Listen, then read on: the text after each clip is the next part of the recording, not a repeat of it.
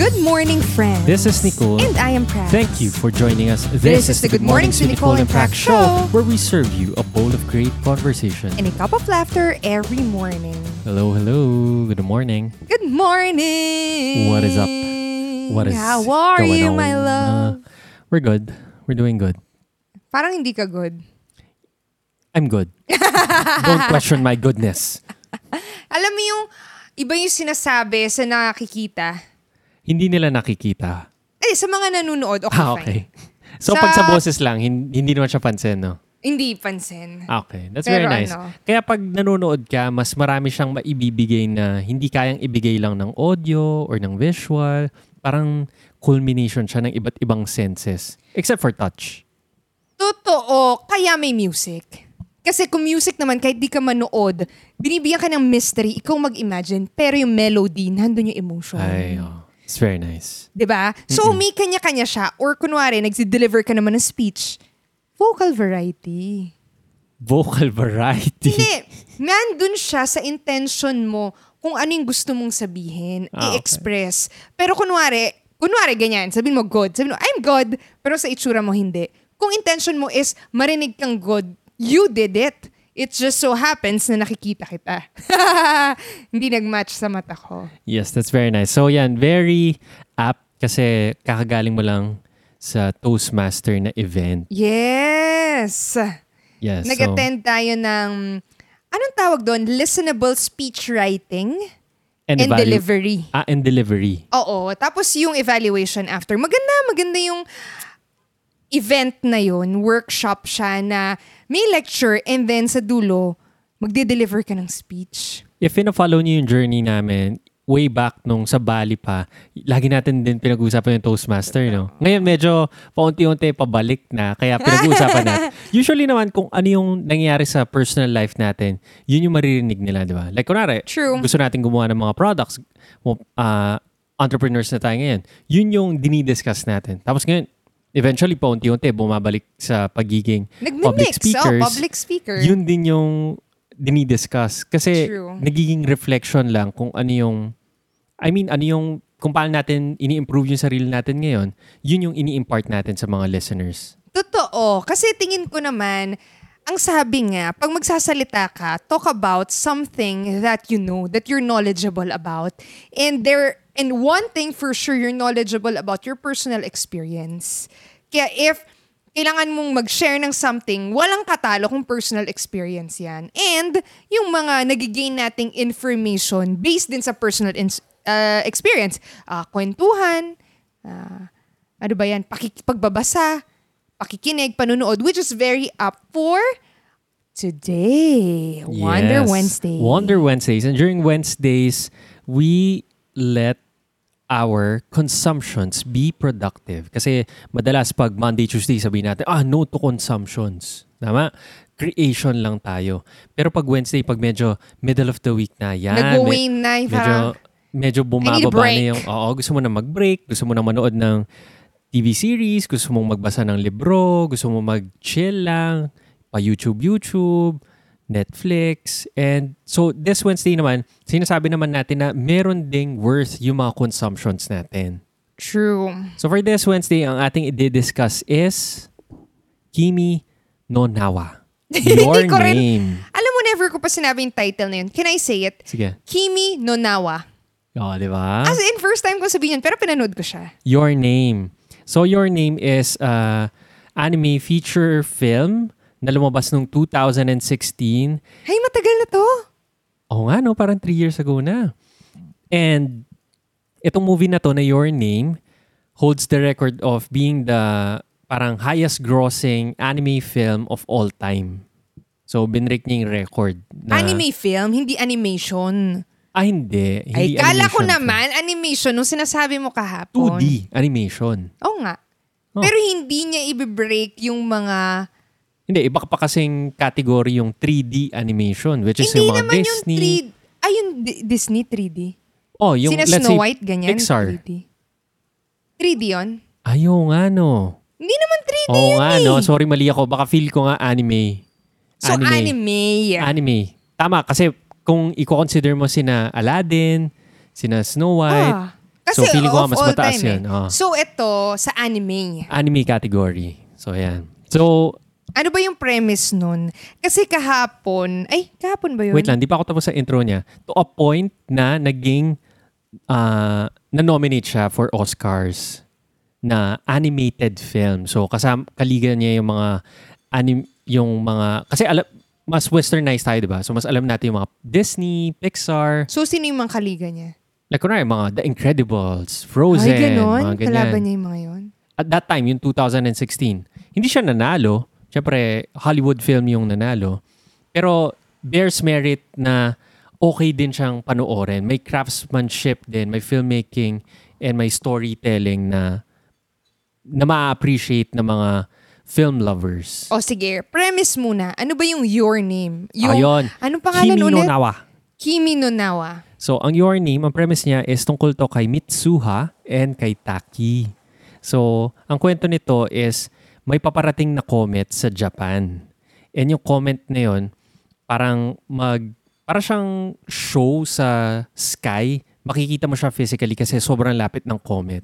And nung dumating yung comet na yun, for some magical reason, biglang nagsaswap na sila ng katawan. Si boy and si girl.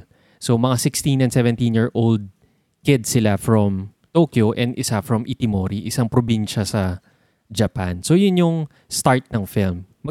Parang body-swapping film siya. Di ba? May mga ganong film sa Hollywood din. I mean, matagal ng trope to eh. Yung nagpapalit yung mga katawan, yung pagising mo, biglang, ay, lalaki ka na. Pagising mo, ay, babae ka na. So, yung mga... O kaya pagising mo, ay, bata ka na. Oh. Yung 13 going 30. Ay, nagpalit sila ng nanay niya? Hindi, parang tumanda lang siya. At tumanda lang siya. So, mga ganyan na tropes. So, yung pinakauna, makikita mo may pagka-comedic yung take niya. So, yung guy, nung napunta siya sa katawan ng babae, syempre, ang gagawin niya, hawakan niya yung boobs niya. Kaya pala na, oo, hinihimas. Hinihimas niya lagi just to feel kung ano yung feeling ng boobs. Kasi for a 17-year-old kid na lalaki, syempre, napaka-foreign nun sa kanya. So, nakakatawa yung take naman. And yung girl naman, pag mapupunta na siya sa katawan ng lalaki, Nandidiri naman siya. Oh my gosh, ano itong meron sa akin? Na parang, ay, kailangan ko maligo. So, makikita ko siya. So, ang ganda lang tignan. And napaka, feeling ko, mix siya. Meron siyang body-swapping comedy. Meron siyang coming-of-age love story between a boy and a girl. And isang nature destruction plot sa bandang dulo. Na parang, hindi foreign yun sa kanila kasi nung suspoil ko na yung dulo. So, sa pinakadulo, may parang explosion na mangyayari. In a way, parang, nangyari yun, naisip ko, ay, may ganito silang imagery or parang memory kasi binomba din sila nung World War II. Wala naman yun sa movie eh. Hindi, in a way, yun yung imagery. Wala ka mas pinuil. Oo nga. Hindi, may ganun siya. Oh, eventually. Hindi, gets ko. Oo. So, para siyang may mix ng ganun. I-weave niya lahat yon into this beautiful story of comedy, love, and about nature. Kakaiba siya. As in, ako, for one, hindi ako fan ng any movie na kailangan ko magbasa ng subtitle. So, ayaw niya ng mga Korean movies, ayaw niya ng mga Japanese movies, ayaw niya ng mga foreign movies. Uy, foreign... Hindi, I mean, English naman, okay ako. Hindi, pero kunwari, hindi ko talaga maintindihan yun. Korean, Japanese, Chinese. Hindi ko Hindi. Kaya ko, pero so, nahihirapan ako dahil... So, mas okay ka kung dub? Imagine mo kahapon. Ayun naman. Kaya sabi ko, ba't hindi dub to? Sikat na to. Oh my Lord. Blasphemy. Hindi. Why? No, sige, go. Continue. Pag nanonood ka, tapos ang bilis-bilis magsalita, kailangan mo magbasa. Hindi ba nagre-relax ka? Tapos pinagbabasa mo ko. Hindi ko na-appreciate yung visual. Nakatutok ako dun sa words. So, nahihirapan talaga. Siyempre, binabasa mo. Tapos, pag titingin ka sa visual, ay, next sentence na. Eh, ang hirap-hirap niya for me. Yun yung sinasabi ko lang. Pero, I gave it a chance dahil ikaw... Gusto mo talaga siya. Hindi naman sa gustong-gusto ko siya. Kasi, dinownload mo siya. So, gusto mo siya.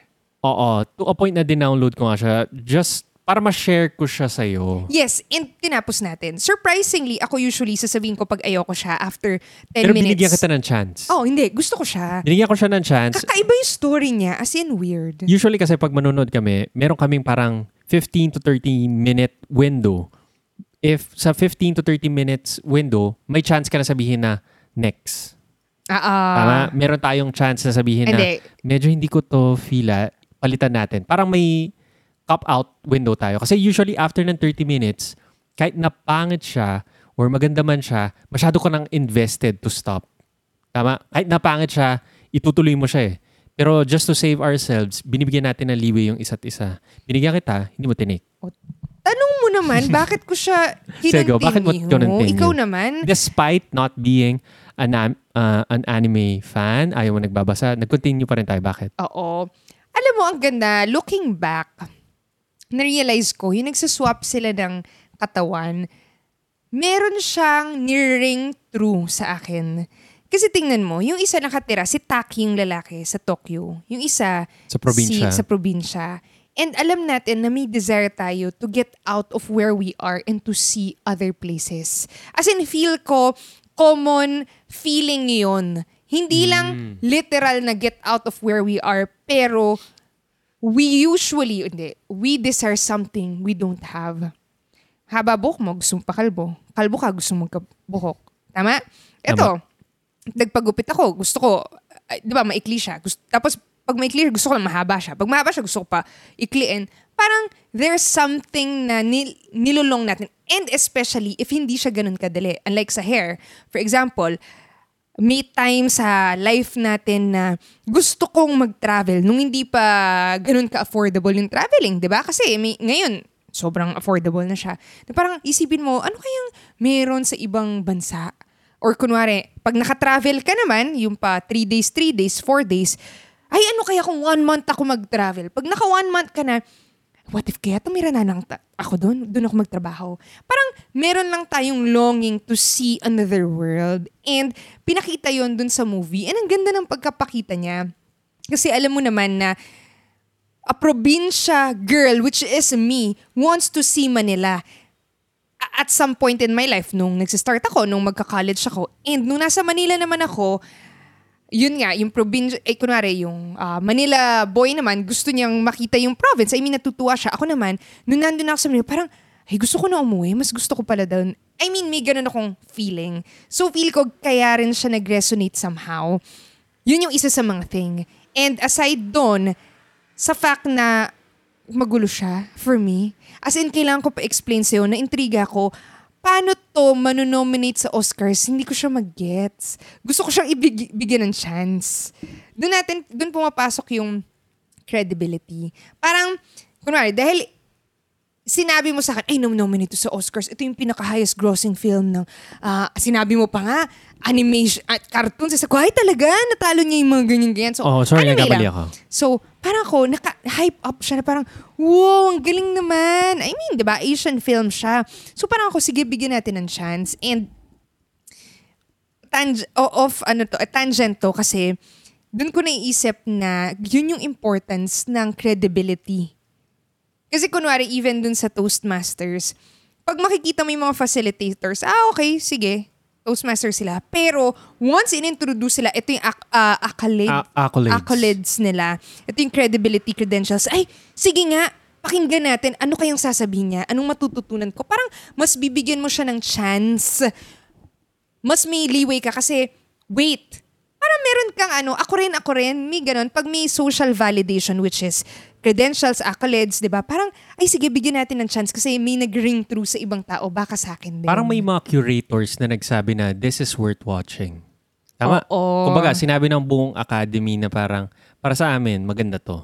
Oo. So parang, feel ko, nakatulong din yon. So two things siya, yung sa story, and then yung isa is may background, may context ako, may credentials siya, may support. Parang, diba, pag kunwari, ito kilala ka to, itong kunwari, graphic designer, magaling to, kasi ganyan. Parang mas bibigyan mo siya ng chance kasi personal reference siya sa'yo. Parang ganyan. Ayun. O yun. Iba ata yung take ko. Ikaw, anong... Hindi, okay lang din naman yun. Ito naman, ang isang comment ko din, feeling ko kaya Ito especially, tinatanong sa akin kanina nga ni Bebe, bakit kailangan may subtitle? Ito background, hindi to tungkol sa Kimi no Nawa, pero tungkol naman to, bakit ako nanonood na may subtitle? Bakit? Tama? Lagi. Oh, lagi. Kahit English. Kahit English to, manunood ako na may kahit subtitle. Kahit Tagalog, oh. Ay, hindi. Pag Tagalog, hindi. Walang subtitle madalas. Ah, wala eh. Wala sila. English. Nagaling to kasi may time na nag-aaral ako mag-acting. And pag mag-acting kami, usually binibigyan kami ng mga eksena from films. And pag nanonood ka ng film, madalas kahit na English yan, ang dami kong hindi naintindihan. Totoo. O, tignan mo na. Ito, lagi pag manonood kami ng film, sabihin ko sa kanya, kahit English yan, maglalagay ako ng subtitle kasi in a way, parang kailangan kong maintindihan lahat ng words na sinasabi. Saan nanggagaling itong mga character na to? Ano yung mga gusto nila? Ano yung mga conflicts nila? Bakit sila nagalit? Bakit sila naganyan? Eh, napansin ko, every time manonood ako ng film, ang dami ko namimiss. Kaya, during acting school, doon ako nag-start mag-build ng habit na manonood ako lagi with subtitle. Lagi. Even up to this point, manonood tayo. Ito yung example namin. Manonood kami, itatry namin na walang subtitle. Laging itatanong sa akin ni Bebe, ano daw yung sinabi niya? Weird naman kasi minsan, hindi ko nag-get. Parang hindi ko nag-get sa nung sinabi niya. Ano daw? Eto ba o ito? Kasi kung nandiyan yung subtitle, wala na tayong pinag-uusapan na accent. Nawawala. Minsan kasi, let's say, mga Texas accent, agree, mga New Jersey accent, mga Italian accent. Parang yung A Star is Born. Oh, heavy Texas accent, oo, yun. Accent yun. Southern, di ba? So, pag nanood ka ng may subtitle, inaalis mo na lahat ng mga hurdles na yun. Para sa akin. Kaya ako, natutuwa ako manood din ng mga foreign. Kasi may times na ibibigay sa'yo na film sa acting school, foreign. So, kailangan mo maintindihan din yun. So, yun naman yung background ko with subtitles. Na kahit English siya, I would suggest try mo pa rin basa. Sa akin parang second nature. Pinapanood ko, kaya kong basahin sabay eh. Hindi siya as distracting sa akin. Or baka sanay na ako, sobrang baka dami ng films. Baka sanay ka na, ang dami. Kailan ka pa nag-start mag-ganyan? 2013? 2013? 12. O 11. Ako, nag-start lang ako nag-ganyan nung magkasama tayo last year sa Bali. Siyempre, na ano pa yung eyes ko. Hindi pa sanay. Hindi pa siya mabilis. Kumbaga reading, mabagal pa ako magbasa. Kasi mas late ako sa'yo. Ikaw, ang bilis mo magbasa talaga naman. Ako, parang compared to you, mas mabagal ako. Kaya pero na-appreciate ko. Yun lang, kailangan ko lang matuto. Na-appreciate ko nga kasi mas naiintindihan ko siya. Totoo. So, yun lang naman. Ang isang comment ko pa dun sa film na Your Name, ito yung sinabi ko din sa'yo kagabi, hindi siya pacing ng Hollywood. Tama? Napaka-Japanese ng pacing which niya. Which is napaka-slow. Parang nagdi-drip, drip, drip. Mabagal drip nga siya. Ang bagal lang niya. Sa Hollywood, parang ang daming cut, di ba? Sa 1 minute, parang may 20 cuts ka. Parang boom, boom, boom, boom, boom. May action agad. Ito na lahat. Ito parang, ilaliken ko siya. Sabi ko, parang Haruki Murakami novel siya. Parang binibuild, parang siyang novel na naging film. Binibuild yung atmosphere, makikita natin yung eskwela nila, makikita natin yung mga rustles of the leaves, makikita natin yung sun, makikita natin yung ini-envelop ka sa environment ni Mitsuha, gigising siya, kukuha siya ng kanin, manunood siya ng TV, bubunutin yung radyo. Mga small instances na sa US, tanggalin mo na lang yan, hindi naman natin, wala yung binibigay na walang action forward. Hindi, ang bagal. Kung titignan mo yung first 30 minutes, as in binibuild lang yung world na nagpapalit sila ng katawan, papunta yung comet. Sobrang bagal. Tapos as in exponential yung bilis nung action. Pagdating mo ng mga 3/4, as in mabilis na siya para pak. Parang nagmamadali naman na yun. Oo. Yung bandang dulo. Totoo. Parang kung titignan mo siya, at tagal niya nagbibuild, tas rising action, sobrang bilis, tas biglang puputok na lang yung boom, tas puputok, tas biglang... Hindi ko na-gets. Hindi mo na-gets? Hindi. Yung dulo, as in, hindi ko siya masyado na-gets. Kasi yung una, nahirapan na nga ako mag-gets. Okay. Dahil nag-take sila ng time, na-gets ko. As in, hindi ko mag-gets. Bakit?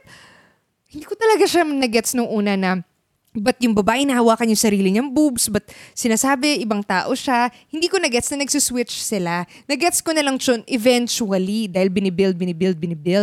And then, nung nagkakaroon na ng time, ano ba yun? Biglang minamatay, biglang nabuhay, biglang ganyan. Medyo hindi ko na siya nagigets. Ah, okay. So, kinailangan ko na, nagtatanong rin nata ako sa'yo eh. Oo. Oo. Actually, ako, nahirapan ako, personally. Pangalawang beses ko na siyang pinanood. Pero every time pinapanood ko siya, it's as if bago siyang viewing. Kasi wala akong naalala na naalala ko lang yung feeling na ito yung na-feel ko. Pero nung pinanood ko siya kagabi, parang it's as if first time ko pa rin siyang pinanood. Feeling ko, hindi kasi niya sinasabi. Hindi niya sinasabi explicitly. Pero magre-read ka between the lines. Like, kunwari, pumasok siya sa school, sinasabi ng mga kaklas niya, parang ang weird mo kahapon, gumaganon. Kasi hinaharpon nila yun eh. Sinasabi nila dun sa baba, alam mo, weird mo kahapon, parang hindi ikaw. Ngayon normal ka. Tapos bubuksan niya yung notebook niya, nakasulat sa notebook niya, sino ka? Tama? Tapos biglang kakat tayo dun sa lalaki. Oo, yun sa kusino ka. Ano to, may multo? Hindi, so ina-assume mo na parang it means hindi siya yung nagsulat nun. May kumakausap sa kanya. Akala ko nga tapos, multo. Hindi siya. Ah, okay. Akala ko hindi makokonect mo yung dots nung na ito start, is ito. Hindi. As in, ang tagal bago ko siya makonect. Ah, okay. Sabi sa'yo, may nuance yung pagbabasa. Siyempre, binabasa ko. Tsaka, tapos may nangyayari. Oo, kasi kailangan mo magbasa. Parang siya novel. Totoo. Parang siya novel. So, i-recommend ba natin siya? Ako... Bakit oo, bakit hindi? Ako, if hindi ka panonood ng anime or hindi ka talaga fan, like ikaw sa'yo, very foreign siya. Hayo, first time ko tong... Hindi ako nanonood ng mga Naruto. Hindi. One Piece. Ah, magkaiba ba yun? Magkaiba pa yun. Isa lang yun. Si Naruto yung... Si Naruto is Naruto. Ay, hindi ba siya yung bida sa One Piece? Hindi, iba pa yung One Piece. Oh! Feeling ko naman, storytelling is storytelling. Pwede mong gawing live action yun. Tama? Kasi, kung titignan mo... Or may nuance lang na kailangan ko magbasa and hindi ko siya ma-connect dun sa cartoons. Pwede rin. Kasi eventually, na-gets ko siya. Yung context building. Ah, okay. Ang masabi ko ang isa pang maganda is yung cinematography. Yun sasabihin ko maganda. Para akong nanonood ng pelikula na realistic. Maganda yung cuts niya. Maganda yung mga shots. Maganda yung pagkakakompose. Maganda. Parang, ay ang ganda para mga photo. Parang, pwede kang mag-take ng mga snapshots doon na parang, good as a real film yung pagkakashoot niya or pagkakakompose ng mga shots. I would say yes. Ang ganda. As in. So, yun lang din. Na, kung titignan mo, para sa akin nga, simple lang yung hindi simple nga yung story ngayong iniisip ko. Komplikado siya. Hindi ko man ma-explain. Hindi man sa komplikado, pero ang ganda ng pagkakatahin ng tatlong yun. So, i-recommend mo ba siya or hindi? Babalik tayo dun sa question. Hindi, babalik ko nga dun sa summary ko nga na if hindi ka pa nanood ng anime film na parang wala kang inkling of parang manood ng... Tinatawag mo siyang cartoon or something. Tawag ko sa kanya. Ayoko siya tinatawag siyang cartoon dahil feeling ko hindi siya cartoon. Ibang genre ang cartoon, feeling ko. Feeling ko anime is anime. Hindi siya geared towards... a young audience siya, clearly. Hindi na siya for us. Adults. Oo. Feeling ko pwede pa siyang young adult. So if young adult ka, hindi ka pa nanood ng anime. Kasi if anime lover ka, I'm sure dapat panoorin mo to. Tama? If hindi ka pa nanood ng anime, young adult ka, and may kasama ka na kayang mag-connect ng dots and masipag magbasa. Ang dami namang requirement niyan? Oh. Hindi, i-recommend siya. Okay. Pero if tamad ka rin magbasa, gusto mo lang is mga Hollywood films or mga Filipino films, huwag mo na panoorin to. What if mahilig siya sa Korean? Yung mga drama. Korean novela? Oo, mga gusto nila to. Kasi feeling ko ang hurdle lang sa'yo is yung pagbabasa. I think so, kasi yun palang jirits na ako eh. Tapos gabi pa yun, papabasahin ako. Tapos nakahiga ka, manood. Hindi ka nakaupo. Hindi, nakahiga ako. So syempre baligtad yung mga mababasa mo, hindi sila inline. So kung sanay silang manood ng foreign films or series, okay siya. Okay siya. What do you think? Ako, if you're like me, na hindi naman fan ng anime, ayaw nagbabasa ng subtitles, hindi naman ako nanonood ng Korean series or movie or Chinese, Japanese, ganyan. Think twice. Kasi ako hindi ko siya papanoodin ulit. And hindi ako nangangarap, baka in the future, pero hindi ako nangangarap manood ng mga, kailangan ko talaga magbasa ng subtitle. I mean, yung sa English, na gigets ko na may subtitle para pero yun, meron na akong skill na parang feel ko, dahil naiintindihan ko na may English, na ano ko yung visual sa written. Yung sinasabi mo na nakikita mo pa rin yung frame. Though may nuance, ito, parang nasa frame ako, tapos pinaprocess ng utak ko yung story na ang komplikado for me. Hindi ko siya ma-process. So, no. Okay, okay lang din naman na dalawa yung camp. Like, okay nga. Oo, na parang, like ako, sasabihin ko na, ang daming parts din doon na parang talaga na-touch ako. To a point na parang feeling ko, pwede ako maiyak if ako lang mag-isa nanonood. Talaga? Oo. Oh my God. Like yung sabi niya, isulat natin sa mga kamay natin yung mga pangalan natin. Hindi ko gets yun. Ayaw ko nagsusulat sa kamay kasi to begin with. Napaka-sweet kaya nun. I mean, as a, naisip ko kung young adult ka or teenager ka, parang, oh my Lord, parang matutunaw yung puso mo dun sa moment na yon. Alam mo diba? Bakit may thing ako with writing sa hand? Alam mo, dati kasi, basta may something ako, parang nung sa nag-deliver akong speech, sabi ko, sulat ko kaya sa kamay ko yung prompts. Okay. Sabi ko, wag na lang, buburain ko pa, paano mo tatanggalin? So, inisip ko, pentel pen yung pinagsusulat nila, paano nila tatanggal? Parang ganyan. May ganun lang akong thing about writing sa kamay. So, feel ko kaya hindi naging sweet sa akin. Okay. So, yan. Ang daming keme, no? May kita mo lang yung parang pagiging vulnerable ng at that age. Vulnerable ka and parang ang ano mo pa sa, yun yung idea niya of love. Diba? Napaka-sweet. Oo, kinilig kaya ako nung pinanood ko yun. Tingin ko nga for ano to, yung mga mahilig sa Korean novela. Kasi madali kang kiligin, my love. Wait lang, nanood ka na ba ng Korean novela? No. Oh, binahirapan nga ako. May dub version ba? Hindi, pinatry mo naman ako. Kunwari yung which one? Terrace House. Japanese ba yun? Japanese yun. Hindi. Pero still, tsaka reality show yun. Hindi yung, iba ba yun? Hindi yun yung scripted. Hindi, maganda rin yung mga... Pero kinikilig ka dun, be. Aminin natin, kahit di scripted. Hindi, may pinapanood naman ako na iba, which is yung Heart Signal. Korean dating show na may pagka-Terrace House. So, maganda yun. Maganda hindi, yun. Ayun nga. So, sinasabi lang natin, di kailangan na drama siya, na Korean drama, pero pwede rin na real show, kinikilig ka. So feel ko, if mahilig kayo sa ganun, baka magustuhan din nila nga to. Okay. Hindi, ang ano ko rin naman is yung sa, let's say sinasabi mo sa Korean drama, baka yun yung next challenge. Manood tayo ng Korean drama. Oh my gosh! Should I say yes to this? You should say, parang feeling ko ganito. Okay naman ako to give it a chance. I mean like to. May pero hindi siguro yung next na papanoodin natin. May story ako. Bigyan mo muna ako ng breaker. May story ako. Nung bata ako, ito alalang-alala ko to. Lagi kaming kumakain ng Korean and Japanese food. Kasi may mga Japanese business partner si Papa and Korean. So, every time kumakain kami, pinipilit niya kami kumain ng sashimi. Tama. Imagine for a kid, kailangan mong kumain ng isda na hindi luto. Okay? So, umiiyak kami sa restaurant. As in, sabi na, ba't kailangan kainin to? Hindi luto. Gets? Parang napaka-foreign ng idea sa'yo na parang kumain ng hindi luto. Pinaparusahan mo ba kami? Fast forward to today, ano ang favorite cuisine natin? Japanese. Tama? And, kunwari, nung first time na iinom ka ng beer, ayaw mo rin. First time na iinom ka ng kape, ayaw mo rin. First time na iinom ka ng tsaa, ayaw mo rin. Anong paborito kong iniinom ngayon? Tsaa at kape. So, feeling ko, going back, dati, syempre, nung first time na nanonood ako with subtitle, ayoko yun. Tama. Pero nakita ko yung value of watching Korean novelas. Of watching with subtitles. Of watching anime. Now, hindi ko naman sa inaano sa'yo, Pero gusto kong ma-appreciate. Hindi, hindi, ayaw ko isaksak sa bunganga mo. Tama? Hindi ko siya ipagpipilitan.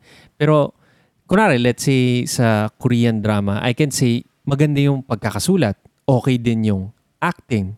Hindi yung, iba yung style nila. Hindi sila parang Hollywood na, minsan acting Hollywood, medyo nahihirapan ako mag-connect yung mga TV series. Sa Korean, parang, oh my Lord, gusto ko maiyak. Parang ganun. Nadadala ako sa ibang lugar. Kakaiba. Oh well, that's just me. So, sa ating mga hindi pa nanonood ng Korean novela, dramas, ano, na-convince ka rin ba niya?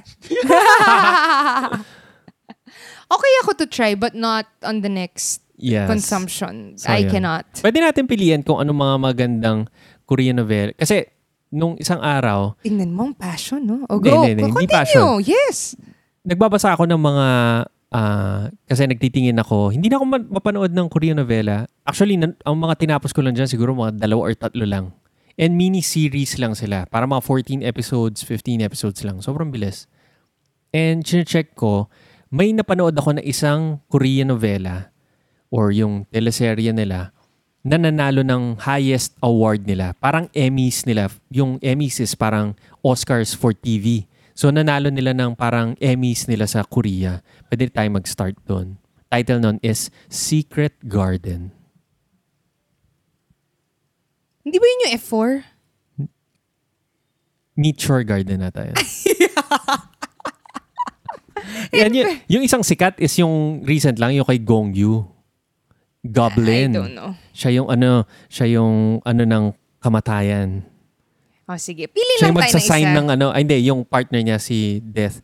Yun yung magsasign ng ano mo, kamatayan mo. Parang ganun. Tapos siya si Goblin. Yung parang nabubuhay siya for ilang years na. Thousands of years na. Okay. Let's do that. Yes. Napaka-passionate ko, no? Foreign. Yes. Very nice. Okay. Yes. That is it for Wonder Wednesdays. And I hope marami kayong natutunan. And I hope magkaroon kayo ng bagong appreciation for other consumptions. Huwag lang puro Hollywood. Huwag lang puro Pinoy. Hindi, gusto ko na maraming Pinoy din na panoorin tayo. Tama? Kasi feeling ko kulang.